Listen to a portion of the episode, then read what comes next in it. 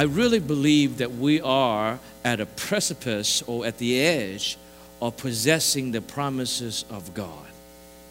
Some of you have heard some amazing promises that God had given you through His Word, and yes, confirmed through prophecy. And you really believe it, you've written it down, you've been declaring and believing in God for it, and you haven't seen anything yet. I want you to pay attention to what I have to say in the next 30 minutes. And if we can't finish it this week, I don't think we can. We'll do it part two, part three, whatever. But you got to pay attention to this because God is about to release. Actually, let me make the correction. God has released the promises to you. Many of you have not been able to possess the promise or the promises. And I'm going to show you how that you, as you enter into the season of promise, season of possession, you can realize what had been promised to you. And so many of us had actually been standing at the precipice of possession of the promises of God, and yet we haven't even we haven't been able to do it. You you you have been you've been ahead of us. You you you've been at the river of Jordan, uh, Jordan River, the river of Jordan, just standing there, overlooking. In fact, seeing some other people taking possession of the promises of God, and yet you are standing there and say, Why is it not my turn yet? Where are you, God, for the promises that you have given me? Now, we're talking about possession of the promises of God this morning. So I ask you to pay some attention, and I promise you I'll try to be short. But, you know, if we can't finish it this week, we're going to do it next week. Now, the first thing I need to say is this the promises of God doesn't come or do not come falling down from heaven. Say, for example, if God had promised you a husband or a wife, the husband and wife is not going to fall off from heaven. Do you understand what I'm saying? And some, yet some of us are waiting. If you have been waiting for a spouse, you're waiting for somebody bold enough to come in front of you and say, Here I am your promise. Well, that is not going to happen. You can wait for a long time, brother or sister. Each promises confirmed by the word of God is promise that you must take possession of. Every promise that God had given you won't be coming down from heaven. Yes, well, God will create miracles for you as you take a hold or take possession of those promises. You must still take possession of the promises nonetheless. There is a decision and an action on your part.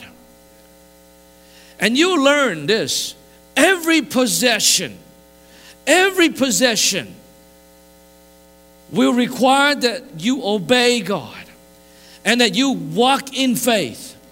And listen, every possession will involve battle or battles.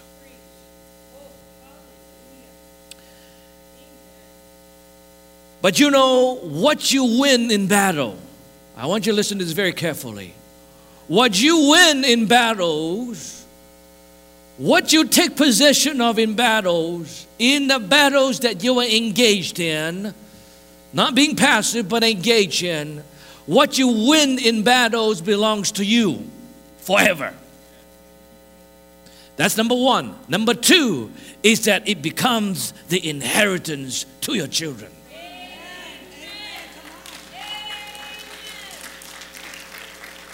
Fifty percent of people understand. I'm going to repeat that what you win in battles, what you take possession of in battles. If you go to battles, you ever gone to battles, what you take possession of, what you win in battles belongs to you, number one. And number two, it becomes inheritance for your children, and yeah, even the, your children's children to the fourth generation. And it is very scriptural. So we don't win just for ourselves, we win for our next generation that will be coming after us, whether it's spiritual sons and daughters or whether it's your physical sons and daughters. I want you to turn with me to Joshua chapter 1.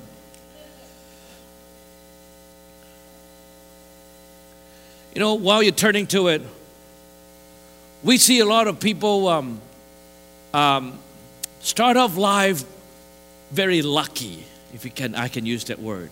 They're born in a rich family. And so they are at a very, they start off at a very lofty level. Now, many of them just tumble down and just fail enough, whatever, because they're too much money or whatever. But you know, they, they, they, they are there at a very lofty, they start off in their life at a very lofty position. And because they were at the lofty position, they were able to go much further. Many of the great, the prime ministers of our country or, um, uh, you know, great politicians that you know of, they have been given a very good start. Then they can go to a very good school and then they can become like the very whatever. They were able to build on that lofty level where the parents have left them. Many of us have to start from not very lofty level. Some of us has started from nothing. And because we have to work our way up. But bless God as you begin to take possessions in your life, win and conquer territories you're conquering not just for you, but for the next generation and the generation to come. And spiritually speaking, I thank God I was born in a Christian home and that some of the battles that my mom, who's sitting here, had faced, I don't have to face anymore. Are you listening to this? Some of the battles that I face, I don't have to face anymore. She used to be persecuted by her parents when she became a Christian. Bless God, I don't need to be persecuted anymore. I start up at a higher level because of the price that she paid. Some of you have to pay some prices, but the prices you pay is only for you, but for the generations to come. So pay the price. Hallelujah. Pay the price for them. Oh, they need you to pay the price for them. And I know you're willing to do that. So now we're going to talk about how we're going to take possession of the promises that God has given to all of us, each and every one of you. In your heart, you have been given the promises of God. And you haven't been able to take a hold of that. And you wonder why. I'm going to show you how you do it. Joshua chapter 1, verse 1 to 2. After the death of Moses, the servant of the Lord, the Lord said to Joshua, the son of Nun, Moses' assistant, Moses, my servant, is dead. Now therefore arise, go over this Jordan, you and all this people into the land that I'm giving to them, to the people of Israel. The first step that you need to take possession of the land is you need to leave behind the past, both good and bad. God says to Joshua, Moses is dead. Everybody repeat after me. Moses is dead. Come on, say it again. Moses is dead. What does that mean?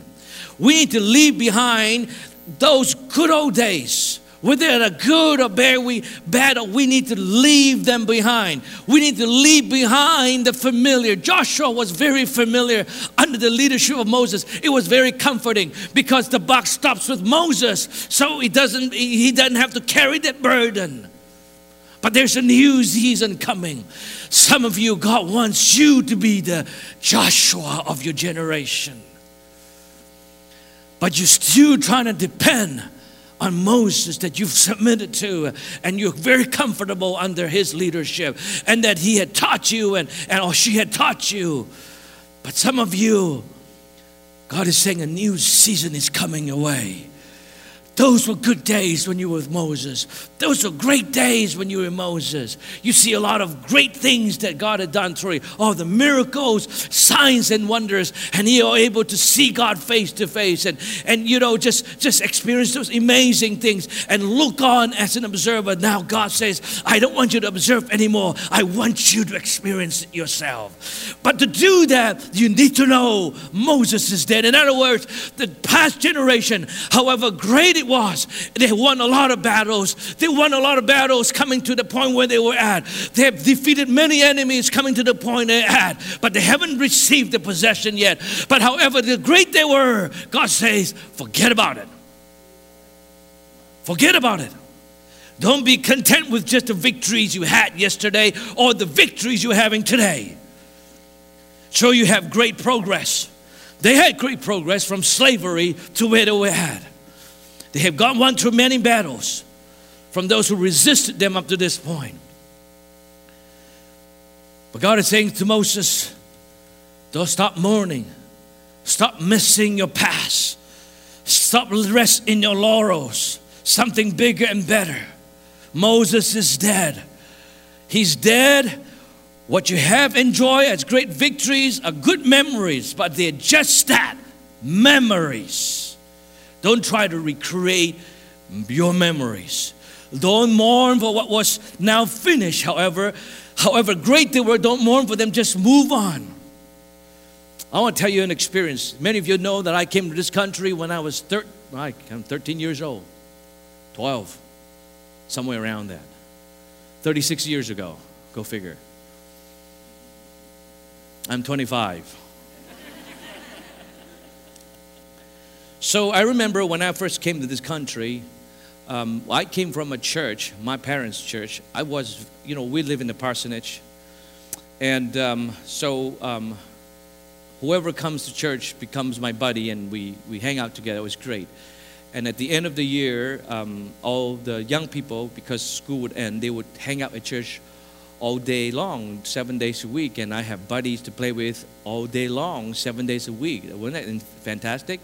So I was very close to the, the, the, the young people in the church. We hang out all the time. I love it. I enjoy it and uh, we go, we, you know, we'll go to eat together. That's the most important thing, right? Eat together. Even though I didn't have money, money, I beg and steal whatever, so that I can go eat together with them. You know, I literally did steal. I stole from my sister's piggy bank. She didn't even realize that until she went to college. It's like, what happened to my piggy bank? I was closing my eyes, pretend I didn't see anything. And or because you know she had this plan, not a good plan. She had this plan that she would break her piggy bank right before she takes off in the plane. And so she had to go catch a plane, right? Confession time. Debbie's sitting there. Oh, is that what happened, eh? So, so I think she knew that already. I think you know that already. If you don't know, forgive me. So, anyways, I, I you know, anyways, I don't know why I got there, but anyway, so I love and I enjoy the company of the young people. Yeah, she broke the piggy bank, and then she's like, she wanted to inquire. My mom said, "No, no we got to catch a flight, man. Let's go, let's go." I was like, "Thank you, Lord, Hallelujah." But anyways, I love hanging out with the young people back then, you know, and and uh, and then I came to this very cold country, more ways than you know. It was cold in terms of weather, but I went to churches. I went to a church. We were attending a church, and first in Calgary, and then and then we got moved to Ontario by by the denomination that my parents were, were part of, and and so in Calgary, uh, we, you know, we we I went to church, and, and people were very sincere, very nice but you know, the, the, the kind of relationship was not, they were not very deep. I don't know if you understand what I mean. People are super nice. But in terms of the depth of relationship, it wasn't there. And I always missed that. So in my mind, I would tell people, and in fact, I would tell God, God, if you let me lead a church one day, I want to recreate what my mom and dad had. And I prayed that for a long time until the Holy Spirit showed me what was good, you can never recreate. If you keep looking backwards, you cannot move forward. So many of us immigrants, you know, most people they say in Toronto, we immigrated from other province, other, other cities, and other nation. And oftentimes we look back to how great it was back home. We loved the food there. And consequently, we, we, I, was, I was, it's a couple of contractors working at church here, and, and um, they, they were Hispanic, and they and uh, so they um, so they didn't know how to speak English uh, well, and but we had an opportunity. You know, I had Pastor Marlies here working in this church. It's great because I was like, Pastor Marlies, come help me translate. You know, and they were just cleaning the, the some of the stuff in the, in the church, and and uh, so I get a chance to share with them, and and they said you know, we, we we like to stay with where we're. We like to stay with, you know, because it's familiar and it's like back home. And I said this to them, then you're limiting your future in this country. You know, I'm very opinionated, right? So contractor come, I still give them my opinion. I said, you know, you need to learn how to just just just cross your cultural barrier and embrace all the cultures in the city, then opportunities will be wide open for you. And I said, that's why don't go to the Spanish church, man. Come here. You know, It's funny because a few weeks ago there was this huge uh, Hispanic um, uh, ministerial meetings um, that I was told, and uh, there was this really amazing pastor called Samuel Rodriguez from California, I believe, came in and was speaking to all the uh, Spanish pastors, and and one of his theme was, "Don't stay in your community. Don't make your church." as one race, one culture community. God has enabled you and has empowered you to reach a lot more than just your culture, a lot more than just your familiar, a lot more than just you're comfortable with. But you need to take a step of faith to turn away from the past and press towards the future however great it was. You know, our memory always tells us something a lot better than we it was. You know, we always remember things better than it was. We love the familiar. We like to stay with the familiar. We keep looking back. I'll tell you this, for businesses, they always need to always press forward if businesses don't change and press forward and stay in their success or keep looking back in their success, they will become obsolete very quickly. Some of you heard the story that I, when I graduated from university, I was hired by the second largest computer company in the world, Digital Equipment Corporation, DEC, DEC. And I was told by the human resources manager that if, if you take this job, you're set for life. Of course, I want to be set for life. I said, Yay, man, give me the job. I want to tell you this within five years after I graduated from university, well, within six months, they laid me off because business was not good. Within five years, they disappeared. Compaq bought them out, and Compaq disappeared because Hewlett Packard bought them out. You know, if you know the history of the high tech industry. Why? I remember sitting in training. They were talking about how great business had been in the past 20 years. They're just talking about that. And then people will raise hands. Some of the young guys like me, you know, just finished university. What about this thing going on? What about this new thing going on? Don't worry about them. They just a flash in the pans. They won't last. Our company has stayed in the business for so long and it will stay in the business forever. Just trust us. And guess what? It didn't work. You know about Sears in Canada went bankrupt and Sears United States just went bankrupt? One of the things that the former chairman said when he was interviewed is that it was very difficult for us to maneuver as a company from away from our old practices. There used to be a catalog company. It was great. They were doing fantastic. How many remember Kmart?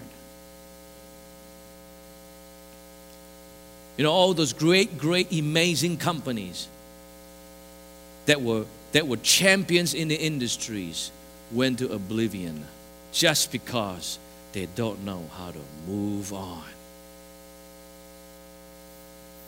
You and I need to learn how to move past our past successes, however great they were. Now, not only we want to leave behind the good things, we have to leave behind the bad things also. Many of us are still living in guilt and condemnation of all that had happened in the past. There are some of you that you've been divorced for a while, but you still feel guilty. I want to tell you that God had forgiven your sin. Move on.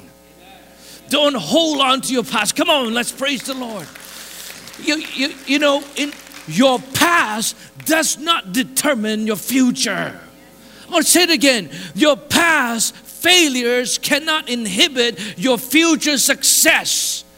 It cannot unless you let it your past mistakes, your past decisions that you now know is bad, all that in the past, you must not dwell in it anymore because God had given you His grace to move on. So move on in Jesus' name. I want to encourage you. If I have to repeat myself a thousand times, I will do it until you understand that the grace of God is more is sufficient for you.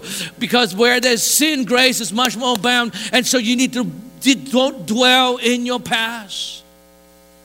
One reason why people like to dwell in the past is familiar. I say that. You know, if you're in my shoes, you've probably seen, uh, I've a lot of abusive relationship or seen a lot of abusive relationship. We have somebody here working those in that in that in that I call it, not industry that sector. Thank you. A lot of times, those women who had been abused they will go back to their former spouse. Why? Because I tell you this, they are more fearful of the unfamiliar than the pain that they endure. Many of us are very fearful of the unfamiliar. Here, Joshua was standing at the precipice of great success, but there will be people of his past generation has stood where he stood, but they went back with tails between their legs, ran back to the desert. Why? Because they were afraid of the unfamiliar. They were afraid to go to the place and conquer new territories because of the unfamiliar. I want to encourage you do not be afraid of the unfamiliar. And by the way, unfamiliarity is not evil. We Christians, you know, I grew up uh, in church, you know, pastor's son, PK, and then he became pastor for all this time, you know. I, I tell you, it's so funny because it's just a, it's a constant pattern. If you step back and look, it's just constant pattern in the church. Every time when a new move of God comes in that is so unfamiliar with us, with, with our denomination, with our standard practice and so forth, we call it the devil. We demonize what is unfamiliar. You're so quiet this morning. Now I will always hold on to the Word of God, preach the Word of God. I will not reinterpret the Word of God. I will not, I will not compromise the Word of God. The Word of God is true, it's yes and amen. Can I have an agreement? But a lot of our practices are not really the Word of God. Well, I'll tell you this standing here, speaking to you, you sitting there in the theater style, I'm standing here, you can't find that in the Bible. You're not listening. Video coming, shooting at me, lights, you know. Where is that in the Bible? Oh, let's not get to the smoke and the lights, right? I know some of you are thinking that. But don't demonize the unfamiliar because the practice is different. I'm talking about practice. I'm not talking about the Word of God. Are you here this morning? You and I need to be so open minded to what God could do. I want you to turn with me to Philippians chapter 3. Leave behind the past, good and bad. So, Paul the Apostle is at the end of his life. He's in prison. He preached the whole world, he preached to the whole world. He, is, he, he, was, he was raised by Gamaliel, one of the greatest scholar, Jewish scholar of his time. That what the Bible says in Acts, they revere Gamaliel because one time, you know, the, the Pharisees, they, had, they were in a council, they, were, they figured how to destroy this new follower of Jesus. And they were making all kinds of plans, and Gamaliel stood up and said, Hey, you have seen this in the past, and you know, if they're of God, if they're not of God, they will die off. But if they are God, you may be finding yourself fighting God. And the Bible says the council back off. And it shows you that Gamaliel was not just an academ- academia, but he was very influential and powerful. And Paul was educated by this guy.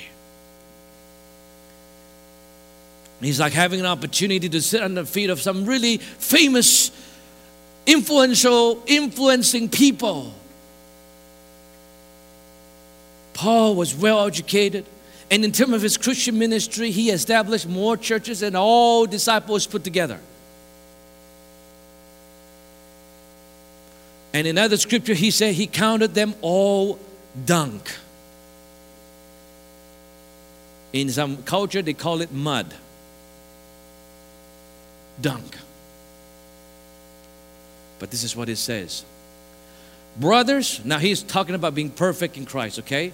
He said, Brothers, I do not consider that I have made it on my own, but one thing. One thing Everybody say one thing. one thing. All you have to do is remember one thing. With all the experiences they have, with all the expertise, all the education, there's only one thing he does. Some translation, this translation would say, he would say, this one thing I know. One thing. You don't be all complicated and sophisticated when you become a believer. Just need to know one thing. Let's read it together. Forgetting what lies behind, straining. You know what straining means? Why? because it's hard to go forward. I understand that. God understands that. It's hard to leave the familiar. It's hard to leave what we know and comfortable. We are very comfortable, Pastor Paul. Why do you have to change the environment?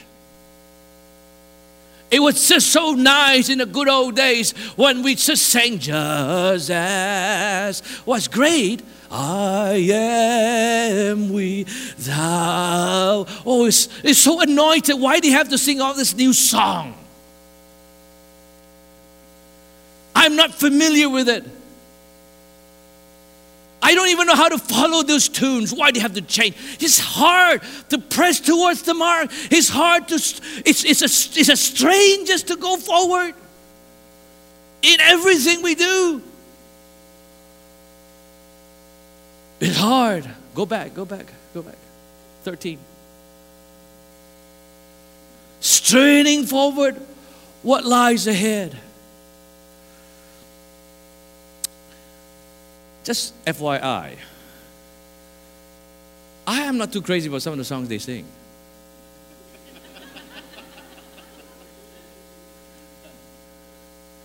I mean, God bless them, right? The younger people like it, whatever, right? I'm not too crazy, but it's not about me, is it? I remember I was moaning with a bemoaning about the fact that you know our church, you know, I, I was like, I just don't understand some of the song they sing. Like it was, what is this? There's no tune to it, you know. Uh, like the old days, dancing my soul. Wow, that was so great and grandeur.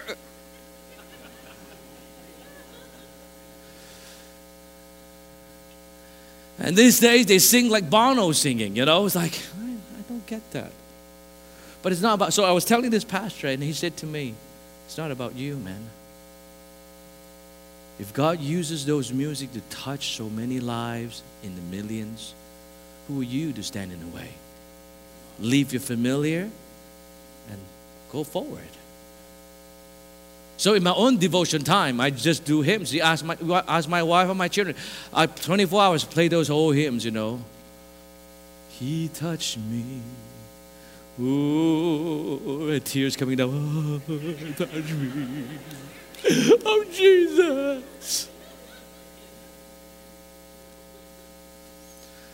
But you play to my children, you know. They're like, yeah. But I thought that was an anointing of God. You see?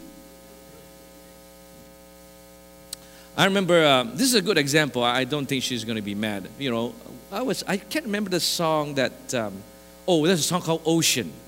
How many know Ocean? See, they go, woo, like what? What? What is it to woo about? For me, it's like whatever, right?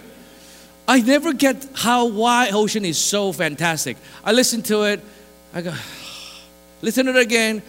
Okay, God, I'm going to be open minded. I'm just going to listen with an open mind. Nah, it's not hitting me, right? And yet it touches my daughter. She was able to worship with it and she loved the song. It speaks to her. So I had to say to this old man, move on, buddy. Come on, man. And some of you are young, let me tell you this you'll become old one day and you need to be open minded to move on from ocean. Come on.